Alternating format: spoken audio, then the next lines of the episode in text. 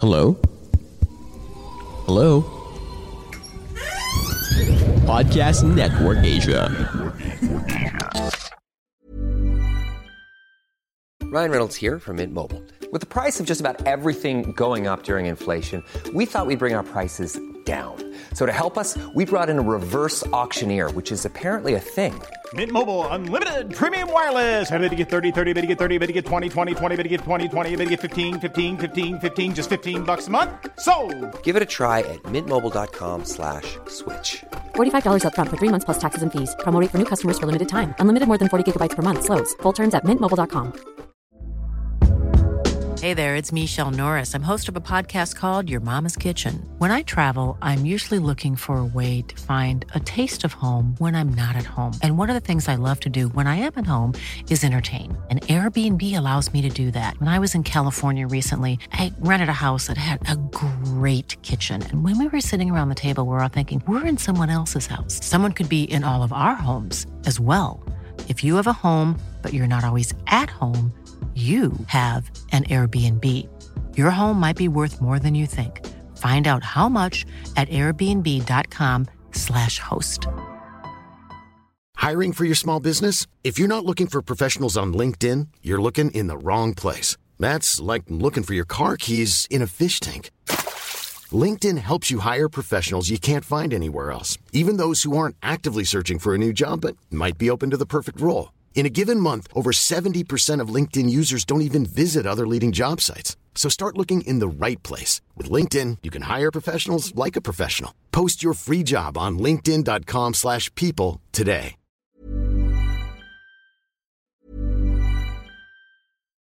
Millions of people have lost weight with personalized plans from Noom, like Evan, who can't stand salads and still lost 50 pounds. salads generally for most people are the easy button, right? For me, that wasn't an option. I never really was a salad guy. That's just not who I am. But Noom worked for me. Get your personalized plan today at Noom.com. Real Noom user compensated to provide their story.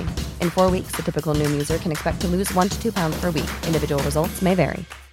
If you're looking for plump lips that last, you need to know about Juvederm lip fillers. With Juvederm Volbella XC and Juvederm Ultra XC, your lip look, whether it's subtle or bold, can last up to one full year with optimal treatment and no additional maintenance. Find a licensed specialist and see if it's right for you at juvederm.com today. That's J U V E D E R M.com. Add fullness to lips in adults over 21 with Juvederm Volbella XC or Juvederm Ultra XC. Do not use if you have severe allergies or a history of severe allergic reactions, or if you're allergic to lidocaine or the proteins used in Juvederm. Tell your doctor if you have a history of scarring or taking medicines that decrease the body's immune response or that can prolong bleeding. Common side effects include injection site redness, swelling, pain, tenderness, firmness, lumps, bumps, bruising, discoloration, or itching. As with all fillers, there's a rare risk of unintentional injection into a blood vessel, which can cause vision abnormalities, blindness, stroke, temporary scabs, or scarring. For full important safety information, visit juvederm.com. Hello? Hello? Podcast Network Asia. Kumusta? Ako si Kira. Kung bago ka sa channel na ito, mag-subscribe ka na at pindutin mo ang notification bell para sa mas marami pang nginig stories.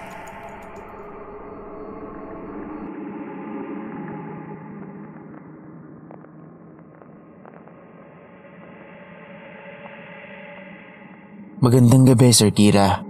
At sa mga tagapakinig niyo sa channel, mga kiraras, pwede rin kiranyans. Suggest lang. Idol ko po kayo nila Sir Neb. Mga uploads niyo po ang palagi kong inaabangan. Ngayon ay ako naman po ang magsishare ng experience ko patungkol sa mga multo. Sa Binmalay, Pangasinan po ako nakatira. Dito na rin po ako lumaki sa piling ng lolo at lola ko. Yung lola ko po, siya po talaga yung may third eye. Nakakakita po siya ng mga multo at mga duwende. Bata pa lang ako, eh ang dami niya ng kwento sa akin. lalo na sa family house namin noon. Ngayon po ay ibabahagi ko ang karanasan ko kasama siya. Mga siyam na buwang gulang pa lang ako noong iuwi ako ng lolo ko sa Pangasinan mula sa Maynila. Naghiwalay ang mga magulang ko at sila na ang nagpalaki sa akin. Sabi ng lola ko noon, unang gabi raw na dumating ako sa bahay nila, hindi raw siya makatulog. Dahil may naririnig daw siya na may naglalakad paakyat sa kwarto namin. Nung mga panahon na yon, ako lang at ang lola ko at ang tito ko na 12 anyos pa lang nung mga panahon na yon ang nasa bahay.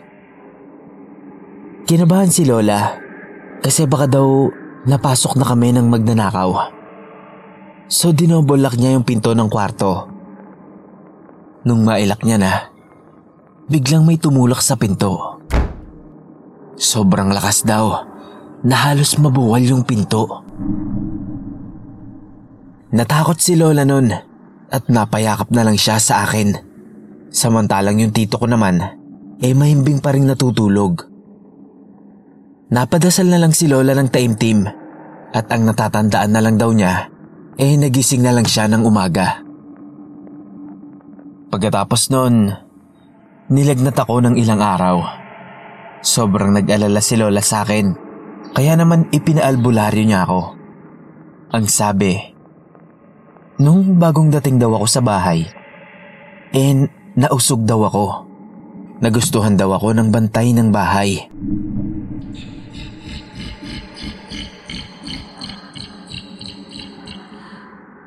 Fast forward po tayo ng konti.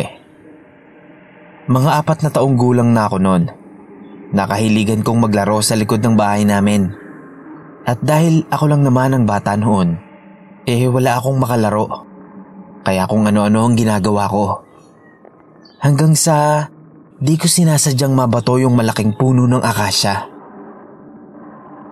Kinabukasan nun, paggising ko ay sobrang sakit ng ilong ko at walang tigil ito sa pagdurugo. Parang akong sinuntok nun sa sobrang sakit. Dali-dali akong itinakbo noon sa albularyo. Sabi nito, may nasaktan daw akong batang duwende. Natamaan ko daw yung ilong kaya ibinalik sa akin yung sakit. May ibinigay ng mga dahon at langis yung albularyo sa lola ko.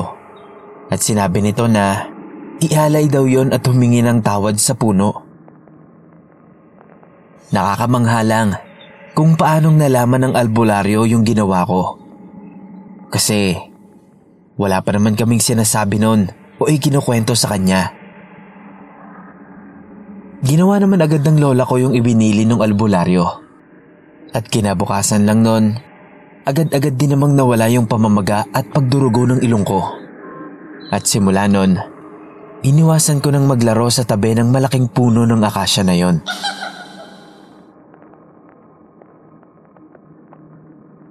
Nung anim na taong gulang na ako, palagi akong natutulog sa sofa namin sa baba.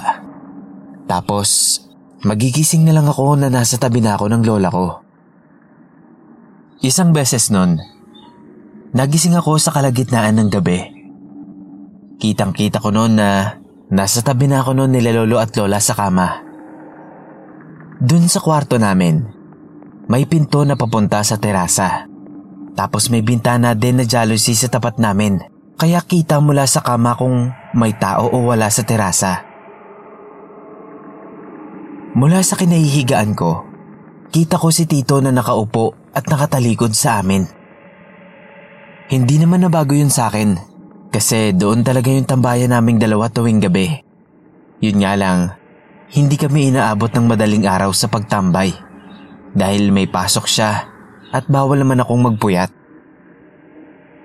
Maya-maya, nagtaka ako kasi napansin kong nakadobolak yung pinto ng terasa.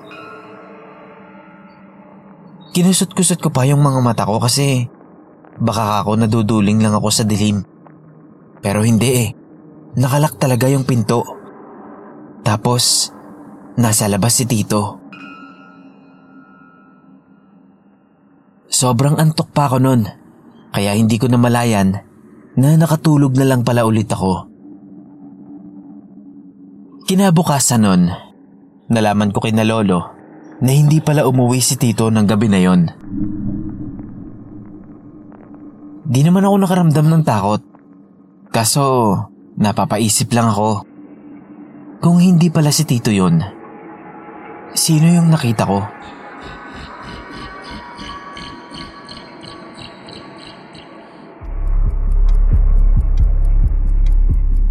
If true crime is your thing, check out a killer new podcast, Last 24 Hours, where we examine gruesome true stories of murder here and around the world. Season 1 coming soon on Spotify, Apple Podcasts, and all other podcast platforms.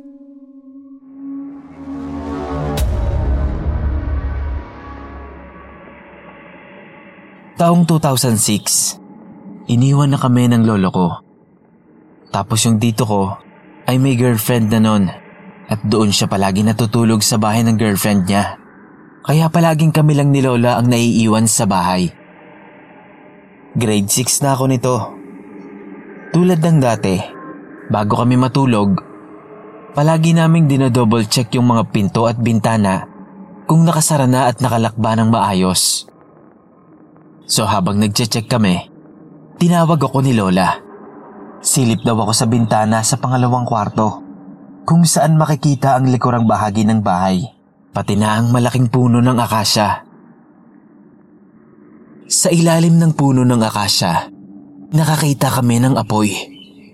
Maliit lang at sobrang nagliliwanag yon lalo pat wala namang ibang ilaw sa gawin na yon ng bakuran namin.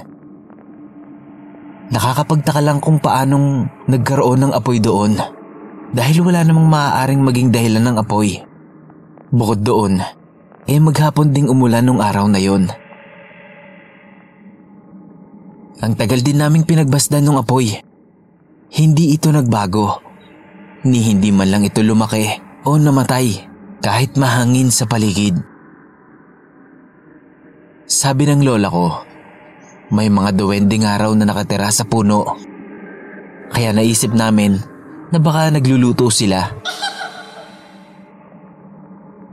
Halos isang oras namin yung binantayan bago namin napagpasyang matulog na. Kinabukasan paggising ko, agad kong pinuntahan yung puno kung saan namin nakita yung apoy. Para sana tingnan kung may bakas ng sunog o kahit abo man lang. Pero wala akong nakita. Tiningnan ko pa yung mismong puno ng akasya. Wala ring bakas dito. Kahit na maliit na sunog man lang. Nilibot ko rin yung buong likuran namin. Medyo basa-basa pa ang lupa. At habang naglilibot ako, eh nagtabi-tabi po ako. Mahirap na, baka mausog na naman ako.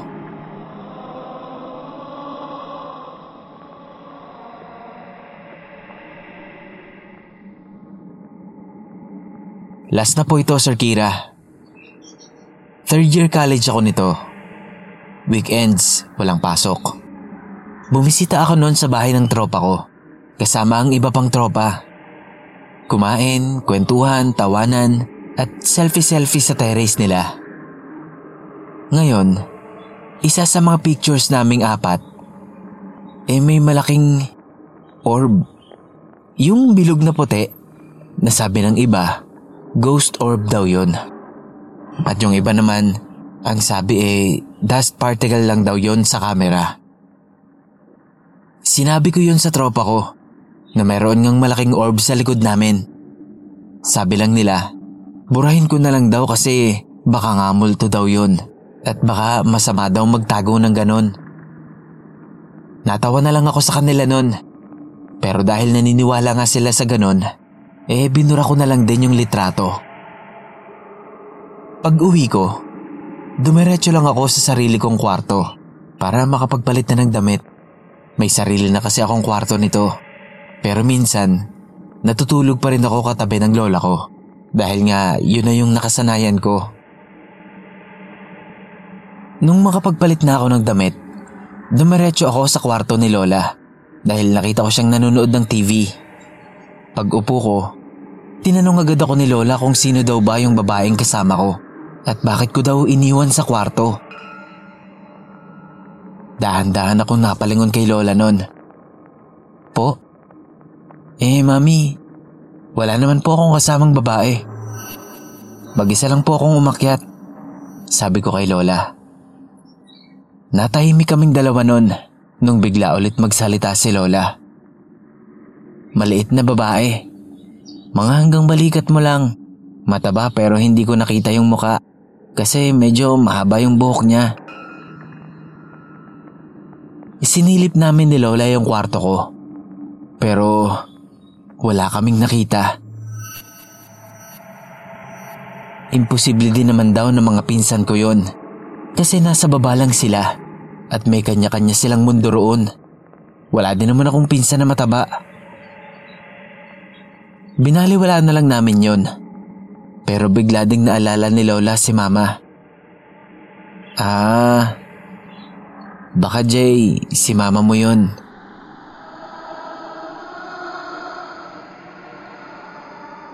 Year 2006 din po kasi namatay ang mama ko. Ilang buwan matapos ang pagkamatay ni Lolo. Hindi kami gaanong close ng mama ko dahil nag-abroad siya at madalang lang din naman siyang tumawag. Bibihira ko lang din siyang makita at yun na ang kinalakihan ko. Naisip ni Lola na baka si mama yon dahil malapit na din ang death anniversary ni mama. Siguro daw ay nagpakita ito para ipaalalang mahal niya ako. Kahit pa hindi kami masyadong nagkasama.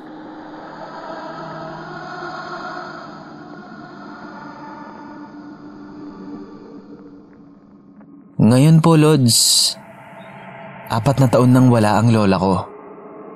Hanggang ngayon, miss na miss ko pa rin siya dahil siya ang nagpalaki sa akin. At minsan ay napapanaginipan ko siya. Umalis na din ako sa Pangasinan mula nung nawala siya. Kasi hindi ako makamove on dahil madalas ko pa rin siyang naaalala. Maganda man o hindi ang mga alaala. Anyway, Sir Kira, kayo na po ang bahala sa kwento ko na to. Pasensya na kung medyo mahaba. Magsishare po ulit ako ng iba ko pang naging karanasan. Noong OJT ako at nung nagtatrabaho na ako dito sa Maynila. Sa ngayon ay ito na muna. Pabati na rin po ako sa asawa ko na si Lineza Arquines. Na intro mo pa lang, eh natatakot na. More power sa channel mo boss. Ingat po tayong lahat. God bless.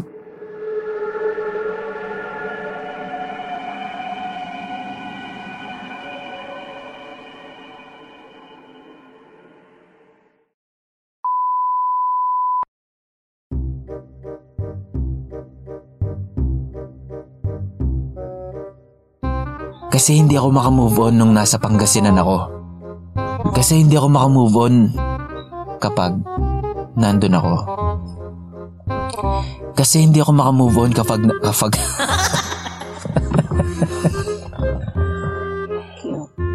Kasi hindi ako makamove on kapag nandun ako.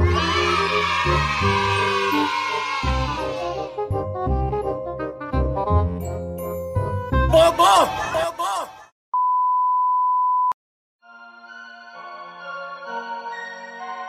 Kumusta po? Maraming salamat po sa pakikinig nyo sa ating kwento. Kung nagustuhan nyo po ito, please like and share. I-comment nyo na rin po ang inyong mga suggestions at reactions kung meron man. At kung gusto nyo pa pong makarinig ng mga ganitong kwento, mag-subscribe na po kayo at pindutin nyo po ang notification bell para lagi po kayong updated sa mga bago nating uploads. Salamat!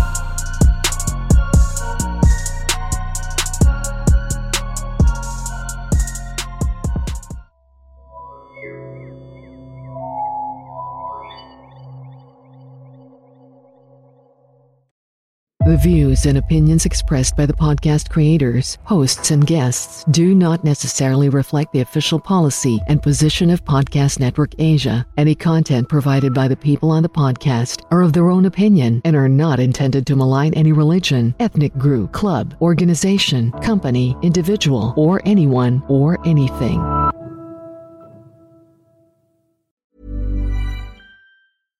Hi, I'm Daniel, founder of Pretty Litter. Cats and cat owners deserve better than any old fashioned litter. That's why I teamed up with scientists and veterinarians to create Pretty Litter. Its innovative crystal formula has superior odor control and weighs up to 80% less than clay litter. Pretty Litter even monitors health by changing colors to help detect early signs of potential illness. It's the world's smartest kitty litter.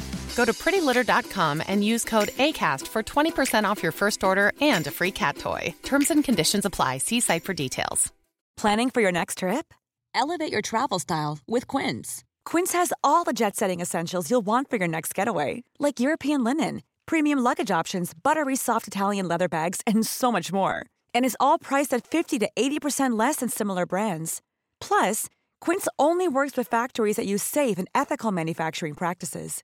Pack your bags with high-quality essentials you'll be wearing for vacations to come with Quince. Go to quince.com/pack for free shipping and 365-day returns. The secret to visibly firmer, summer ready skin is here. Osea's number one best selling Andaria Algae Body Oil. Clinically proven to instantly improve skin elasticity and transform dull, dry skin to silky, soft, and unbelievably glowing. Rich yet never greasy, Andaria Algae Body Oil is formulated with sustainably sourced seaweed to help replenish the skin's moisture barrier and seven nourishing active botanical oils for results you can see and feel all over. The best part? It's signature scent. A blend of freshly squeezed grapefruit, cypress, and mango mandarin transports you to sun-kissed summer days. This all-natural scent is unforgettable.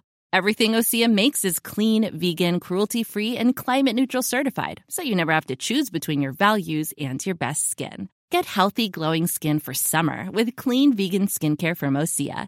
Get 10% off your first order site-wide with code GLOW at OseaMalibu.com. That's O-S-E-A Malibu.com code GLOW.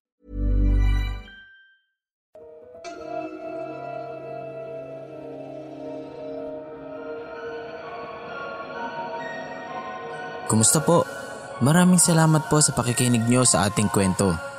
Kung nagustuhan nyo po ito, please like and share.